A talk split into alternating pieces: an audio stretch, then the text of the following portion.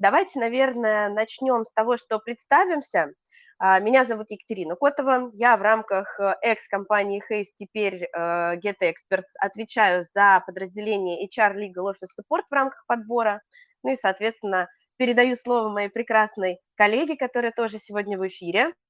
Спасибо большое, Кать. Меня зовут Евгения Кудрявцева. Я консультант, э, специализируюсь больше, в большей степени на legal и compliance, в том числе админ направлении. И сегодня мы как раз вам расскажем про самую такую интересный этап, про собеседование. Кать, передаю тебе слово. Да, у нас э, Сегодня, правда, тема классная, важная, нужная. Здорово, что вообще на самом деле а, такой вот э, формат позволяет быстро о важных вещах э, говорить. Мы сегодня поговорим про то, как себя презентовать на собеседовании, как вообще это собеседование обычно строится, из каких этапов процесс отбора может состоять, и как себя в рамках каждого этапа презентовать, зная, что на этих этапах вас ожидает. Отлично, спасибо большое. Давайте тогда разберем как раз да, собеседование. Собеседования могут быть двух типов. Это с рекрутинговыми компаниями и уже напрямую с работодателями. И они между собой немножечко различаются. Как говорила Коко Шанель, у вас не будет второго шанса произвести первое впечатление, поэтому вы должны быть готовы сразу к любой встрече. И начнем мы с рекрутинговых компаний. И хочу тут сразу, наверное, отметить, что это самая безопасная среда для общения, потому что рекрутинговые агентства, они дают массу возможностей. В первую очередь это возможность поподробнее узнать про потенциального работодателя, компанию, потренироваться в самопрезентации и даже просто, в принципе, узнать, что же происходит на рынке труда из первых уст. Это правда отличный шанс э, выстроить хороший контакт э, с рекрутером и понять, э, что же вас может ожидать в той компании, в которой вы планируете а, сходить на интервью после этой встречи, или, возможно, что очень важно, а, встреча с рекрутером может быть на перспективу. И поэтому не стоит бояться и пугаться, если вас рекрутер а, в рамках рекрутинговой компании спрашивает про какие-то вещи, которые, может быть, не относятся к текущей позиции, это могут быть вопросы о чем угодно, и э, здесь важно дать ту информацию рекрутеру, которая запрашивается в моменте для того, чтобы в будущем человек мог предложить вам те позиции, которые действительно будут вам подходить. Это может быть уточнение о э, там, семейном положении, даже иногда спрашивают, если это бывает важно, это помогает порой тоже приоритеты грамотно рассредоточить. Тот график, который вы хотите для себя там, в рамках следующей кампании э, видеть, а, или переработки, все, что касается мотивации, тех факторов, которые влияют на а, ваши пожелания, на а, ваше видение следующего шага, вот об этом здорово рассказать, даже если это не относится к конкретной позиции, которую вы хотите обсудить здесь и сейчас сегодня. Возможно, эта информация пригодится вам завтра. Надеюсь, что сейчас со звуком тоже неполадок никаких нет, и я уже говорю погромче. Давайте обозначу несколько пунктов, которые всегда и всем важны. В первую очередь, это структура вашей презентации и смысл. Далее, это, безусловно, внешний вид и обстановка, все то, что происходит у вас на фоне.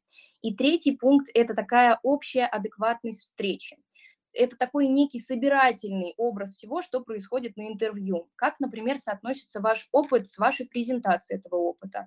А, в какой момент и насколько этот момент уместен, вы берете слово. Точны ли ваши примеры и отражают ли они суть вопроса. Вы можете быть великолепным оратором, но совершенно не слышать вашего собеседника и отвечать абсолютно не на те вопросы. И тогда уже ни структура, ни внешний вид интервью не спасут. Чаще всего всего интервью, первое, оно больше биографического характера, чтобы понять, эм, какими задачами вы занимались, почему у вас случались переходы, в какие, может быть, отдельные проекты вы вовлекались. И здесь важна именно последовательность вашей мысли, чтобы весь рассказ выглядел э, органично, а не такими разорванными кусочками. Из рекомендаций это внимательно слушать собеседника.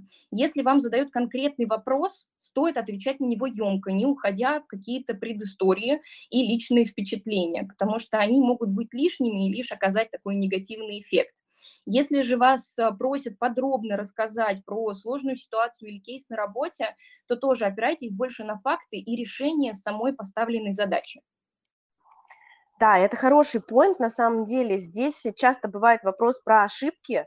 А, рекрутеры любят уточнять о каких-то неудачах, которые случались в профессиональной жизни. Это нормально, этого не нужно пугаться. Конечно, Конечно, тут не стоит рассказывать про какие-то совсем страшные провалы, но рассказать про ошибку с позиции опыта, с позиции, что вы смогли вынести из этого какую-то для себя ценность и нашли решение по итогу, вот это самое главное. Поэтому, когда вопросы про сложные кейсы, про ошибки, про какие-то негативные ситуации возникают, иногда, может быть, даже про конфликт, здорово привести такой кейс, но транслировать его именно из позиции, что да, вот такая ситуация возникла, я э, допустил ошибку вот здесь. Это, кстати, здорово подсвечивает всегда подход кандидата, который умеет принимать и признавать свои ошибки. Но я нашел вот такое решение, я его предложил, вот так среагировал, ситуация разрешилась благополучно, и в будущем я не допускал таких кейсов. Это будет всегда смотреться гораздо лучше, чем даже если вы ответите, что ошибок никогда я не допускал, а, никаких негативных кейсов у меня не было. Это немножко неправдоподобно, поэтому здесь не стоит этого вопроса пугаться, можно смело на него отвечать вот в таком стиле. И вот как раз приняв во внимание все рекомендации, успешно пройдя собеседование в рекрутинговой компании, рекрутер направляет ваше резюме уже работодателю, и вас приглашают на второй этап собеседования. Что же происходит там? В компании на самом деле может быть ну, как бы множество разных этапов. Это может быть и 2, и 9, это могут быть кейсы тестирования, дополнительные встречи. Но самые такие распространенные – это встреча с HR и этап э, с нанимающим менеджером. И здесь важно не строить ожидания о предстоящем собеседовании, а уметь подстраиваться под собеседника. Что я имею в виду? Если вы идете на встречу к работодателю, например, после э, этапа с рекрутинговым агентством, э, вас могут подробно не расспрашивать про ваш опыт работы, и это абсолютно нормально. Да, все логичным образом строится одно за другим. После этапа общения с рекрутером в рамках агентства а, у у сотрудника компании, например, HR-менеджера, уже достаточно информации о вашем опыте, у него есть базовое представление о том, что за кандидат, перед ним, и поэтому дальше мы идем в глубину. Дальше мы уже разбираем какие-то предметные кейсы, которые важны для конкретной роли, конкретной компании и для, возможно, конкретного линейного менеджера. И в то время как HR будет спрашивать, что именно вы делали в компании, то линейный менеджер будет уточнять, как именно вы это реализовывали. И поэтому в этой части о вас больше скажут конкретные примеры. Допустим, у вас в компании не было электронного документа оборота. Вы нашли решение, рассказали бизнесу про ваши идеи и внедрили этот процесс. Или, допустим, вы усовершенствовали процесс подписания или передачи рекламных материалов с подрядчиками с двух месяцев до двух недель. А, важно транслировать свой опыт именно в цифрах. Ну, конечно же, без фанатизма, двух-трех примеров будет вполне достаточно, но здесь тоже важный момент. Нужно их заранее продумать, проанализировать, чтобы потом можно было быстро вспомнить на интервью ваши примеры, но ничего не выдумывать и не преувеличивать, потому что это тоже со временем очень быстро раскрывается, вы запутаетесь в фактах, это нам не нужно абсолютно. При этом все-таки скромничать тоже не стоит. Мы всегда говорим кандидатам и советуем, что ваши достижения – это повод для гордости, и на интервью здорово о них рассказать. Не стесняйтесь своей экспертизы, но старайтесь выдержать баланс, который вам позволит грамотно презентовать при помощи тех примеров и э, той формы, о которой мы уже сказали, вашу экспертизу, ваш опыт, и если, например, приступают какие-то дополнительные вопросы со стороны любого э, собеседующего, да, это может быть и HR-менеджер, и рекрутер из агентства, линейный менеджер, возможно, еще в рамках какого-то этапа вы получаете доп. вопросы, вот тоже тот подход, о котором мы говорим, да, он э, помогает всегда презентовать себя с наилучшей стороны. То есть это подход, когда мы конкретно, точно рассказываем о своих примерах. Возможно, для упрощения себе задачи стоит ознакомиться с разными метриками, которые позволяют эти примеры выстроить максимально удобным и понятным способом. Есть самая любимая HR а, методология, она называется SMART. Вероятно, наши кандидаты и участники сегодняшней нашей встречи тоже хорошо знакомы с этой методикой. Это э, способ, при помощи которого можно максимально максимально точно, возможно, где-то в цифровом эквиваленте, если возможно добавить цифр, презентовать свой опыт.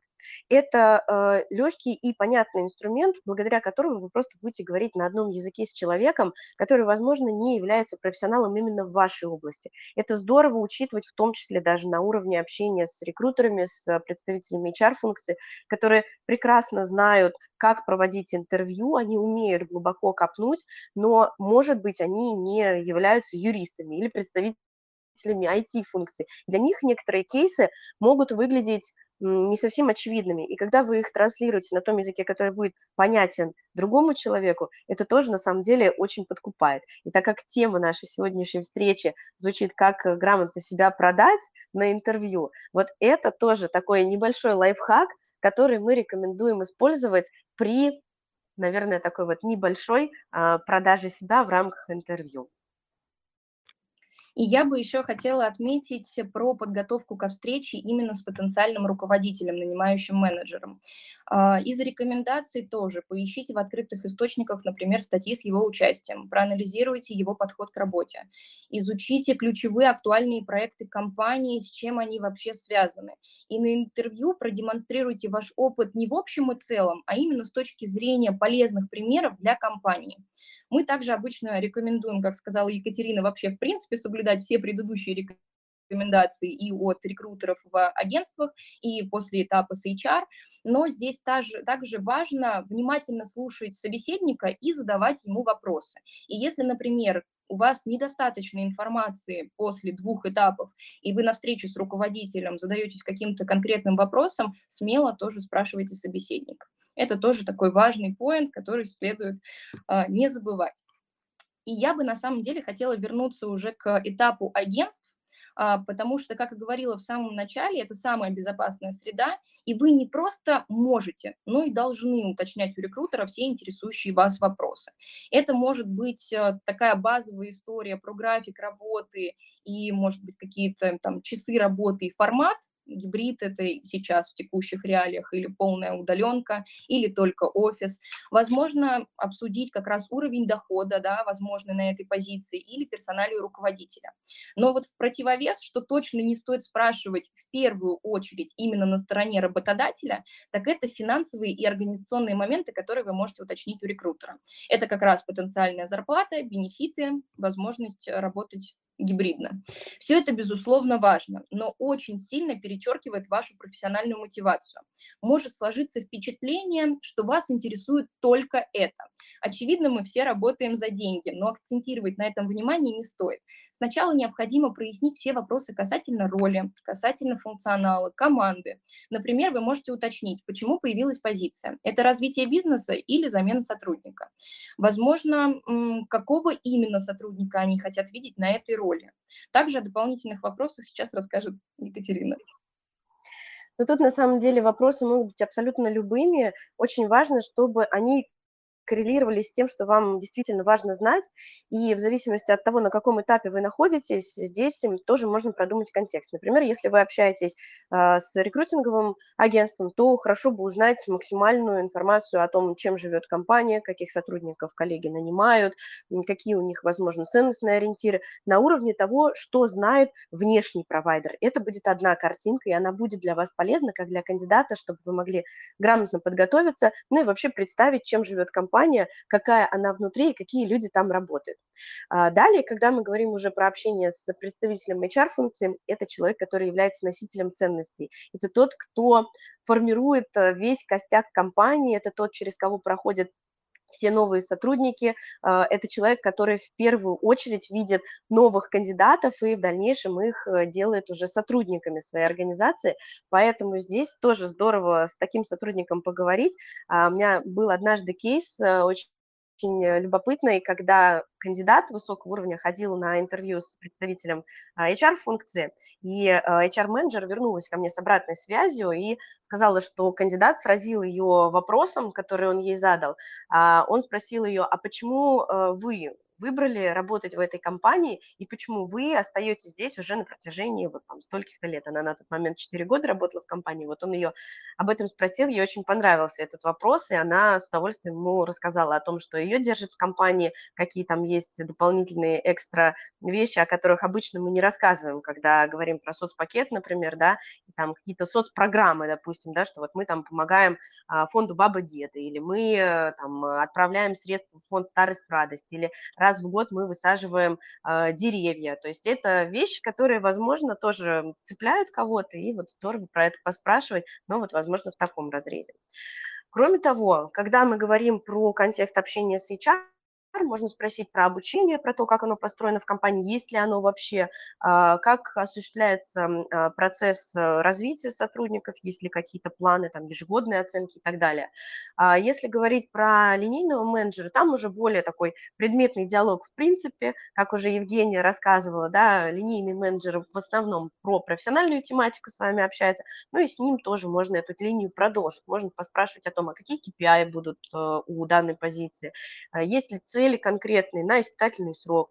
И всегда здорово спрашивать, на самом деле, а, какого человека на этой позиции ожидает, какого сотрудника, например, ожидает на этой позиции каждый человек, с которым вы общаетесь. Потому что у сотрудника со стороны HR линии, возможно, будет одно видение, один взгляд. Он будет совпадать с тем, что говорит линейный менеджер, скорее всего, но просто с разных сторон будут подсвечены приоритеты. Поэтому можно спросить, каким вы видите успешного кандидата на этой позиции. Поспрашивайте про команду, про то, чем вообще живет компания, какие ценности. Об этом здорово посмотреть заранее, на самом деле, в рамках подготовки. Часто компании пишут у себя на сайте а, пул ценностей, которые они у себя внутри исповедуют. Там бывает много интересного, того, что, скорее всего, вам откликнется, но послушайте, как это э, транслирует уже непосредственно человек, работающий в этой компании.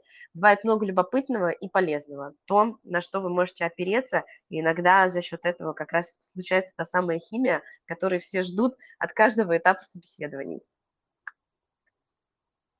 Возвращаемся к подготовке тогда. Я тут снова передаю слово Евгении.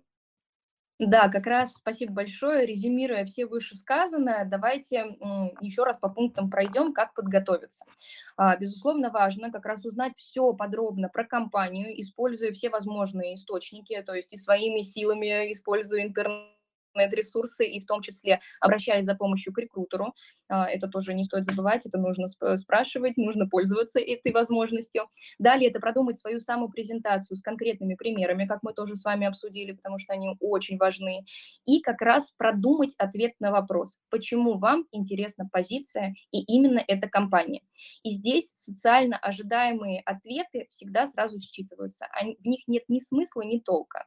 Конечно же, и финансовые показатели компании компании, и бренд компании очень важны. И шаг вперед по карьерной лестнице для вас, он тоже важен, но эти фразы слишком заезжены. Здесь здорово аргументировать, почему а, почему именно вы и почему э, именно на эту позицию вы хотите перейти, почему именно этот рост должен с вами случиться.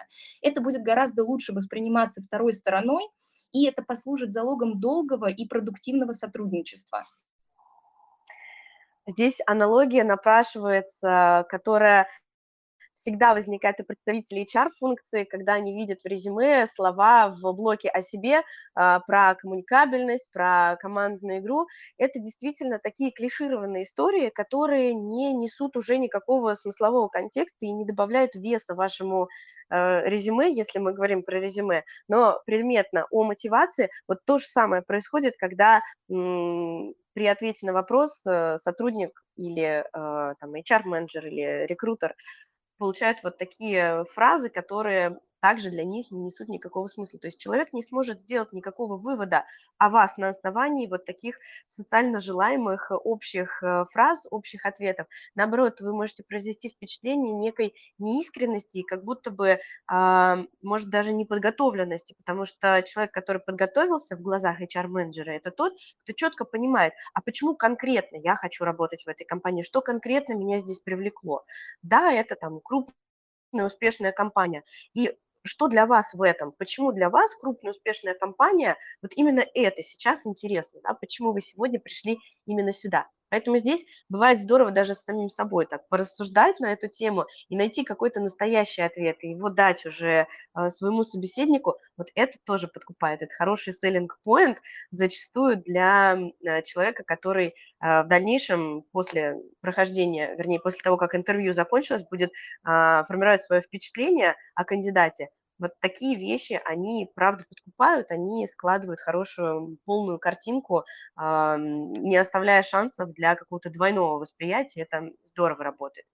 Ну и, конечно, что такой вот честный диалог, он дает возможность э, вам тоже получить максимальную информацию о том, что происходит в компании. Потому что когда вы открыты, вы откровенны, вы искренне в рамках интервью, то и э, другую сторону это тоже сподвигает на аналогичный подход, поэтому вы можете всегда рассчитывать на открытость и с той стороны. И зная, что на самом деле происходит в той компании, куда вы приходите на интервью, вам легче будет сделать финальный выбор, который в итоге окажется правильным и приведет к успешному сотрудничеству.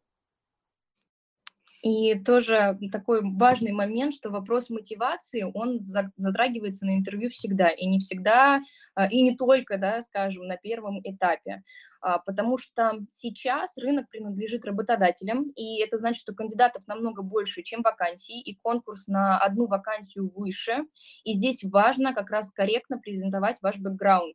Подкупают, как сказала Екатерина, настоящие искренние ответы. И в общем, а, здесь а, самый такой важный момент – это как раз а, честность. Согласна, абсолютно. Это правда те вещи, которые, наверное, кажутся, может быть, очень очевидными, но мы даже с коллегами на какой-то конференции э, рассуждали о том, а стоит ли там врать в резюме, врать на интервью.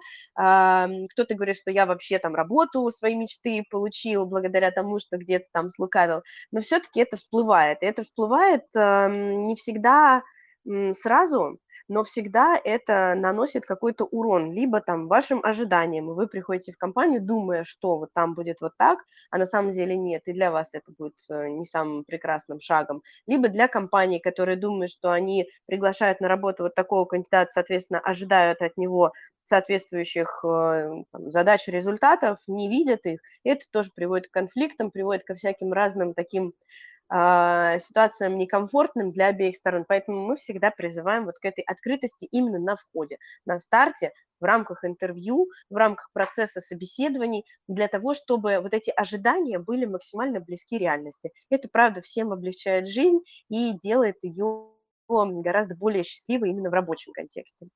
Еще хочется отметить такой, наверное, совсем простой элемент. А, это а, внешний облик, внешний такой вот вид, который а, на интервью все-таки должен быть деловым, это фон, вот все, что касается каких-то таких совсем рутинных вещей, мы это часто не проговариваем, потому что тоже это кажется настолько очевидным, интервью – это деловой контекст, поэтому а, разумеется, вид тоже должен быть соответствующим, но, как практика показывает, не для всех это очевидно, поэтому все-таки тоже мы здесь обращаем внимание на ваши, наши дорогие кандидаты, соискатели, а, на то, что внешний вид фон, а, если это видеоинтервью или если это очное интервью, то тем более все, что касается подготовки в этом смысле, тоже должно быть продумано. И это смазывает впечатление, и бывали тоже забавные ситуации из опыта, когда кандидат проходит интервью на очень высокую позицию, а сзади там супруг с тарелочкой супа идет греть его в микроволновку, соответствующие звуки, шумы. Конечно, это не несет какой-то категорический там, урон вашему интервью, но э, впечатление смажет.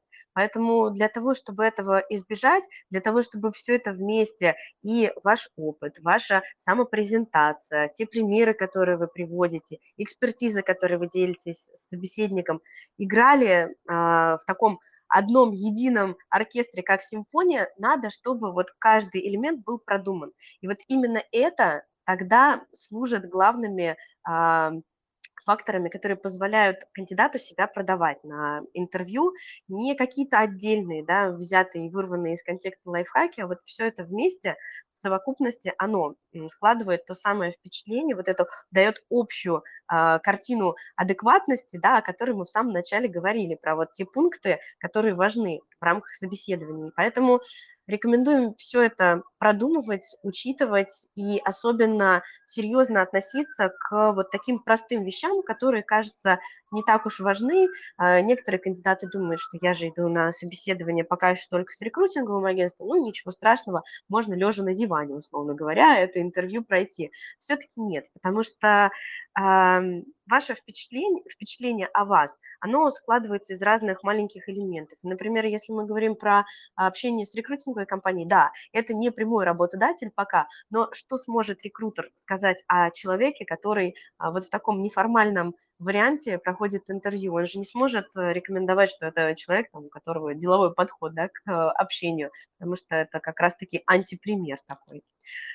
Вот, поэтому, уважаемые соискатели, а, интервью – это на самом деле и собеседование, прекрасный, увлекательный процесс, где вы знакомитесь с людьми и с вами знакомятся люди, мы всегда э, советуем к нему относиться вот с таким здоровым азартом, любопытством, э, не бояться, если вдруг что-то не получилось, потому что это всегда опыт, это всегда нетворкинг.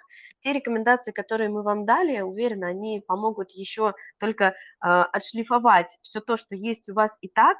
Э, уверена, что вам есть чем гордиться, и желаем вам то что вы наработали, тот опыт, ту экспертизу, не бояться презентовать а, любым соискателям, любым э, линейным менеджерам и получать работу мечты. У нас сейчас, наверное, на этом а, так, завершаем мы, да? Здесь Конечно. я бы добавила еще такое да, небольшое что э, помните, пожалуйста, правило, даже не правило, а просто такую вот э, ключевую вещь, что ваш оппонент, он не всегда знает те термины, которыми вы пользуетесь. И поэтому самое главное правило, красной нитью, да, в течение всего интервью, говорить просто о сложном. Если есть вопросы, мы будем рады э, ответить. Да, в таком случае контекст вот общей нашей встречи мы завершаем и приглашаем вас в свободную секцию. Можем с удовольствием на вопросы поотвечать, если они есть э, где-то в, а, не в чате у нас, конечно, но в рамках комментариев, возможно, либо здесь ручки поднимайте. Не стесняйтесь, коллеги, мы не злые, порассуждаем вместе, пообсуждаем то, что волнует, то, что беспокоит. Прекрасно, вижу, есть рука. Первая у меня это Лиза. Давайте мы Лизе дадим слово. Так, пропала. Как бы нам вернуть? А как мне слышно? Сейчас слышно? Слышно, слышно, супер. Здравствуйте, да, Лиза. А, здравствуйте, а, спасибо большое за ценную информацию. И вот хотела задать такой вопрос. Вот как правильно продавать себя а джунам-гуманитариям, которые, вот, например, изучили там сотню языков, вот сейчас они а, выходят на рынок труда и хотят как-то встроиться в корпоративную систему, например, а, тот же самый HR. А, но при этом а, опыта такого прям нет, да, там какой-то редактор новостей или что-то вроде, но не именно в поле а, того, что бы я хотела, например, вот как правильно вот себя преподнести или хотя бы на испытательный срок какой-то, на минимальную зарплату, вот как это правильно сделать? Поняла вопрос ваш. Как, э, как получить работу, которая вам интересна, без соответствующего опыта, потому что вы пока еще молодой специалист, правильно понимаю? Да, да. Угу. Но здесь на самом деле все э, достаточно просто, так же, как вы э, уже же ведь у вас есть прекрасный кейс, вы уже смогли получить другую работу, когда у вас не было этого опыта. Все с чего-то начинают, это нормально. Поэтому здесь а, у вас есть успешный кейс, за который вы можете зацепиться просто для своего внутреннего душевного такого успокоения, потому что вы уже получали работу, все хорошо.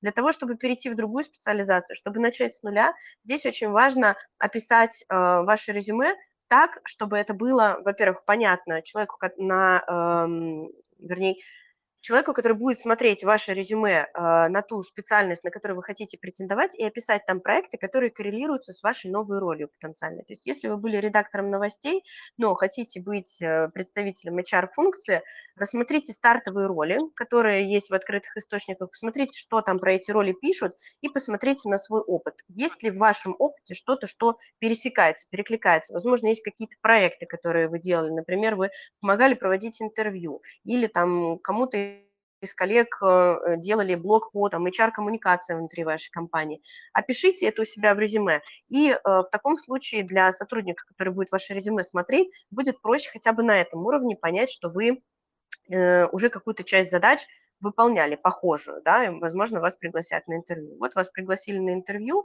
Дальше самое главное здесь – это описать ваш предыдущий опыт, опять же, да, с тех позиций, которые близки а, вашей новой вакансии, чтобы было понятно, что какая-то корреляция присутствует. Ну и, конечно, мотивация. Для стартовых ролей, когда мы говорим про начало карьеры, самая главная мотивация. Иногда компании готовы давать шанс сотрудникам вообще без опыта, веря в них, понимая, что да, здесь э, а, человеку правда будет интересно, он этого искренне хочет. И когда так случается, всегда э, есть э, готовность со стороны работодателя приглашать молодых экспертов к себе в компанию. Поэтому, Лиза, вам желаем удачи. Надеюсь, на вопрос на ваш ответила. Да, спасибо большое. Успехов. А, также вижу, у нас а, в чате есть вопрос про а, как именно да, сообщить, что один из основных пунктов мотивации – это удаленная работа. Мария, надеюсь, что вы тоже на связи, нас слышите. Смотрите, безусловно, этот вопрос нужно обсуждать на берегу. Если есть этап с рекрутинговой компанией, то там в первую очередь транслировать и аргументировать, почему так это важно, что именно да, влияет на такое решение. Если же рекрутингового агентства да, в этапах нет, то на этапе с HR тоже постараться аккуратно обсудить этот вопрос, насколько это возможно. Возможно, сразу в описании позиции будет э, написан пункт, что есть возможность работать гибридно, и это тоже своего рода как раз решение вопроса. Но здесь тоже нужно быть э, готовым к тому, что не все компании все-таки сейчас рассматривают гибридный формат. Безусловно, пандемия, она изменила да, условия работы, мы немножечко привыкли рассматривать варианты работы из дома, но сейчас очень многие компании действительно возвращаются к прежнему прежнему режиму, они видят в этом некую эффективность, и, к сожалению, тут на руководство уже повлиять никак нельзя. И если это возможно, то они, безусловно, пойдут навстречу и рассмотрят гибридный вариант работы. Если нет, они также об этом вам скажут, и просто тогда это не компания мечты, и поиски придется продолжить. Ну, либо на самом деле, возможно, этот критерий окажется не самым главным, не самым э, решающим, и э, если это, например, менеджер по продажам, но того продукта, который вам действительно очень близок, может быть, тогда ничего страшного нет в том, что здесь какая-то системность в рамках графика работы присутствует, и он э, выстроен так, как это обычно раньше всегда было, практически, мне кажется, с 9 до 6. Также Дмитрий нас спрашивает, как говорить о достижениях в цифрах, если э, занимаешься операционной текущей рутинной работой, и таких примеров конкретных нет. Катя, расскажешь? Да, я, кстати, увидела тоже эти вопросы. Вижу еще у нас поднятые ручки э, среди наших участников. Тоже сейчас ответим на этот вопрос и дадим возможность голосом вопрос задать. Как говорить о достижениях в цифрах, если занимался операционной текущей рутинной работой? Здесь много разных вариантов о том, как оцифровать свой опыт. Это на самом деле отдельный большой блок. Самая простая методика – это SMART, это просто можно в интернете посмотреть, поискать, подумать над тем, как э, можно задачу свою э, превратить в цифровой эквивалент. Вот у нас был пример, э, Евгения его приводила, допустим, в компании не было электронного документа оборота, и вы увидели, что вот тут какое-то несовершенство, можно этот электронный документ оборот в жизнь компании пригласить, ну и таким образом всем эту жизнь облегчить. С одной стороны, никаких цифр здесь нет, а с другой стороны, можно подумать о том, а сколько договоров в день, например, там, юридический департамент а, вручную прорабатывал а, и сколько времени это занимало. Допустим, там они могли обработать 10 контрактов за счет того, что это бумажный архив, за счет того, что нужно было там все сканировать и так далее. Ко всем ножками пойти, со всеми все согласовать. Было 10 контрактов на юридический департамент. После того, как вы внедрили электронный документооборот, этих э, контрактов стало не 10, а 30. Соответственно, вы э, позволили э, сделать процесс более эффективным на вот столько-то процентов. Вот так можно рассчитать, можно это все оцифровать. Мне кажется, что в принципе многие задачи, они поддаются оцифровке. Если совсем нет, ну тогда просто о каком-то результате, о вкладе подумайте, вот в этой операционной текущей рутинной работе. Возможно, вы там выполняли KPI на 100% всегда, возможно, вы выполняли их на 120%, за счет чего вы добились вот таких цифр. Подумайте об этом, и это тоже здорово подсветить. Если работа не предполагает какой-то инициативы, и вам действительно, а, ну, то есть как исполнитель мы э, можем тоже просто выполнять те поручения, которые нам дают э, сверху, но это тоже нормально, если мы эти поручения делаем хорошо, это одна история, да, если мы их делаем плохо, это другая история. И вот тут можно подумать о том, сколько в плане объема задач вы там за единицу времени выполняете. Вы э, соблюдаете тот тайминг классический, который принят для того, чтобы считать, что это эффективно выполненная задача, или где-то, может быть, это дольше, а может быть, где-то наоборот быстрее. Подумайте вот в цифрах, там, сначала во времени, потом это в проценты можно легко перевести. Ну и так у нас может родиться оцифровка той задачи, которая может быть, сперва кажется операционной и рутинной. Так, вижу, у нас была поднята рука у...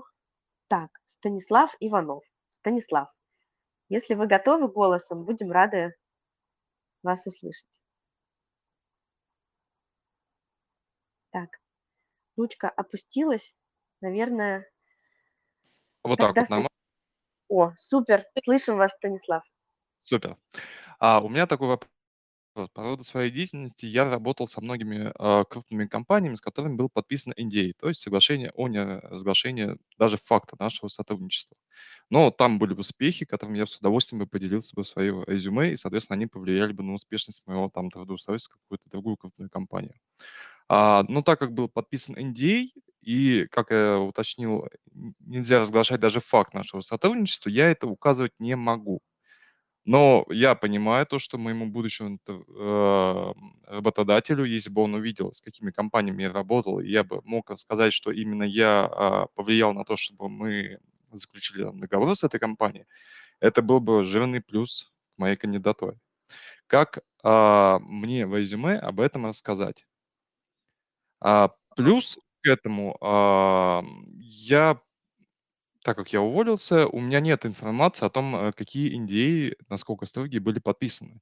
И получится, что мое резюме, даже если я общими там, словами начну указывать, я не всегда уверен, то, что я могу об этом говорить. А, и получается, что в моем резюме я работал там а, с какой-нибудь крупным австрийским, бан... с крупным австрийским банковским холдингом, я работал с желтым банком, еще с кем-то. То есть очень все расплывчато, без конкретики. И вполне может создаться впечатление, что я это как-то все придумываю. Ну, Поняли вопрос ваш, Станислав, поняли. Спасибо вам большое за него. Правда, такая непростая история. Жень, возьмешь ответ?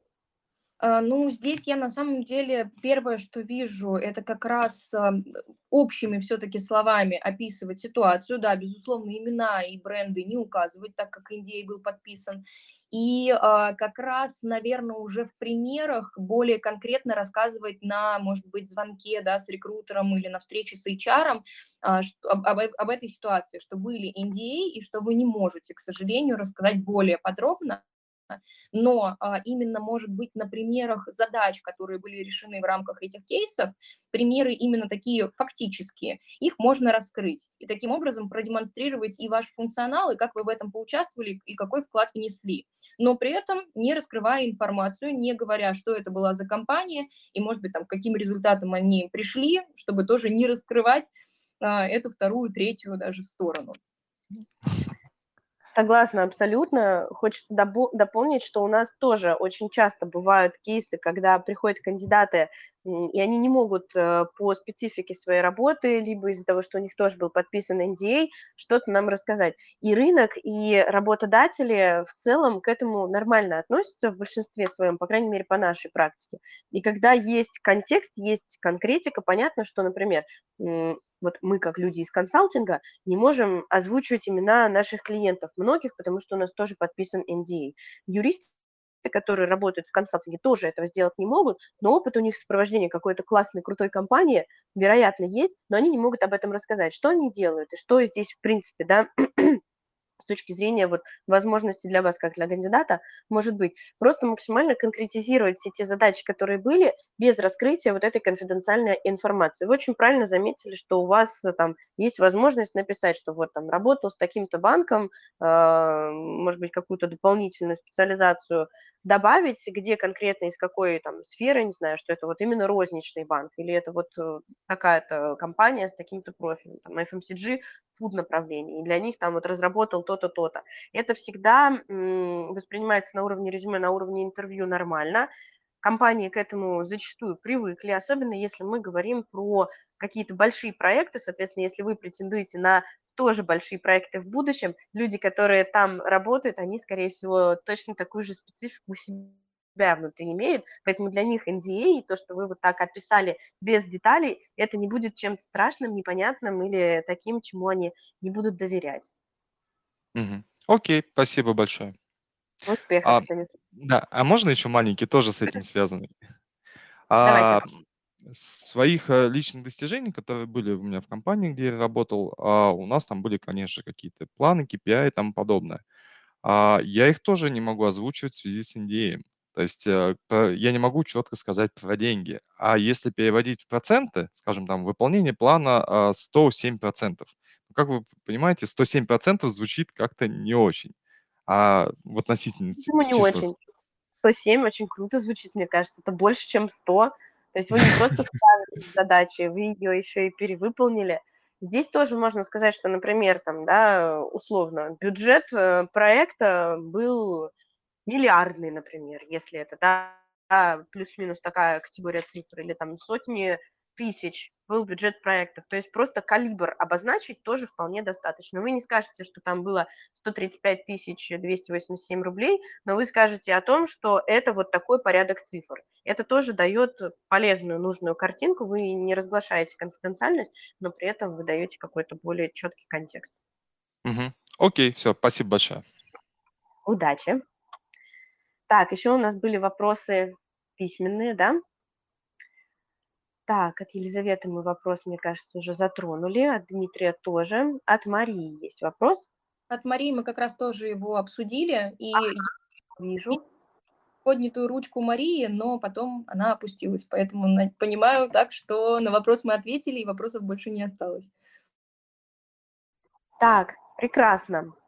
Ага, вот вижу еще проводится ли карьерные консультации. Карьерные консультации никуда не исчезли, они под нашим новым брендом продолжают быть, поэтому все по-прежнему актуально, можно на общий ящик наш писать, если актуально. Рады помочь. Так, коллеги, пока вопросов новых я больше не вижу.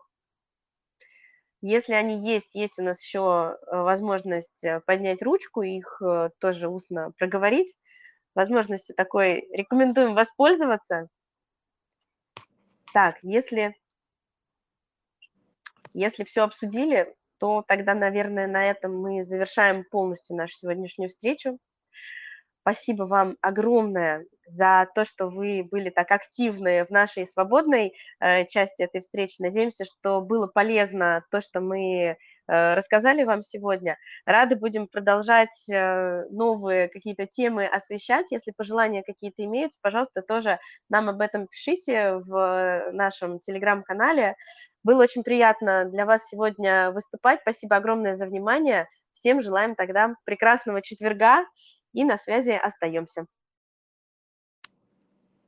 Коллеги, спасибо вам большое. Катя, у нас еще один вопрос. Я так понимаю, есть еще один человек, который очень хочет с нами пообщаться. Так, я есть? видела ручку, и она исчезла. Я допусти... Да, слушаем. А, меня слышно, да? Здравствуйте. Да. Хотела такой вопрос. А вот если был большой перерыв не по специаль... ну, не по той специальности, которую я хочу, скажем, опять трудоустроиться. Как обыграть на собеседовании вот этот перерыв? То есть что говорить, как объяснять, потому что, ну, как я понимаю, это не очень нравится, смена вида деятельности, опять возвращение в тот же, ну, Поняли ваш вопрос. Здесь мгм. на самом деле все зависит от вашей мотивации, и, а, объяснять это так, как это есть на самом деле. Просто, может быть, сглаживая какие-то прям совсем углы и детали, не нужно сильно углубляться, нужно понять просто, почему вы действительно решили вернуться в то направление, в котором вы работали ранее, а, тот перерыв, который есть, чем он был заполнен, и почему вот этот перерыв привел вас, э, к выводам о том, что лучше вернуться вот в то направление, где вы, а, работали до вот этого промежутка времени, который может, э, смутить работодателей. Если, э, есть какое-то действительно объяснение этому, здорово этим поделиться. Обычно, а, те, кто, а, готов рассматривать сотрудников на вот какие-то позиции, где нужна та экспертиза, да, которая была у вас до перерыва, ам, спокойно реагируют на это. А, ключевой поинт в том состоит у работодателей и сомнения, э, что человек, например, там, если это 5 лет, допустим, работы в другой специальности, то, возможно, у кандидата опыт работы уже там пятилетней давности, условно говоря, и какие-то свежие тренды, которые важны, возможно, сейчас для работы, они э, могут быть неизвестны такому соискателю. Но вы, если, например, продолжали как-то быть э, в теме э, этого направления, также можете об этом сказать, чтобы снять вот это сомнение у потенциального работодателя. Или, например, вы также проходили курсы повышения а, квалификации именно в той области, в которую хотите вернуться. Об этом тоже стоит сказать, что вы уже как раз в курсе всех новых трендов, и что вы готовы погрузиться снова в эту работу, и что уже обладаете всеми необходимыми знаниями. Это тоже будет огромным плюсом.